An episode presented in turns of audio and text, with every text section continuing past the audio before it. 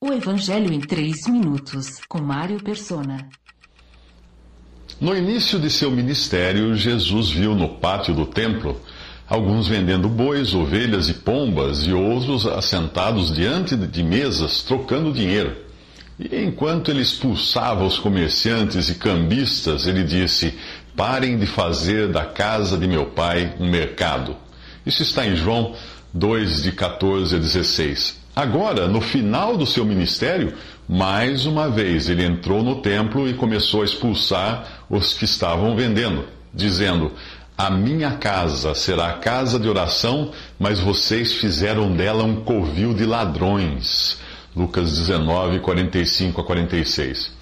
É um erro aplicar estas passagens ao comércio nas dependências das chamadas igrejas, pois isto seria dar a esses templos o mesmo status do templo em Jerusalém. Deus não autorizou a construção de nenhum templo cristão. Portanto, os chamados templos da cristandade não têm qualquer valor para Deus.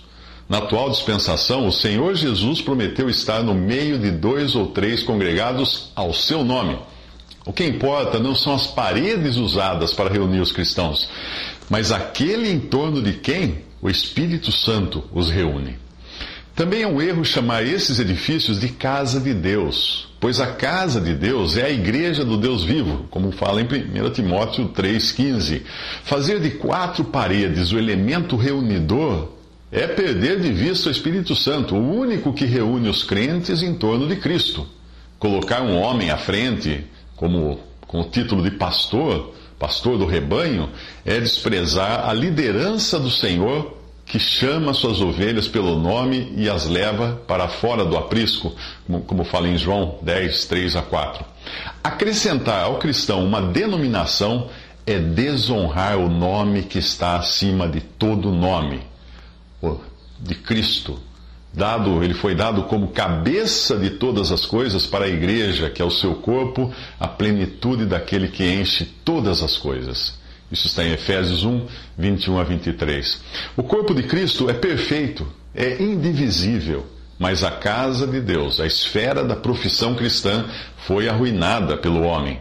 A casa de Deus, coluna e fundamento da verdade, como fala Paulo em 1 Timóteo 3,15, se transformou numa grande casa onde há vasos para fins honrosos e outros para fins desonrosos, como ele continua no, em 2 Timóteo 2,20 principalmente por causa daqueles que pensam que a piedade é fonte de lucro. 1 Timóteo 6,5. Em Israel, o comércio associado às coisas de Deus foi só o começo.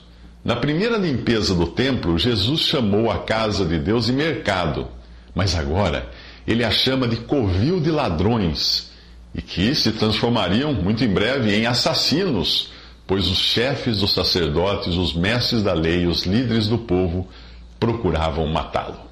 Lucas 19, 47. Visite 3minutos.net. Dúvidas? Visite respondi.com.br. Adquira os livros ou baixe o e-book. Também para Android e iPhone.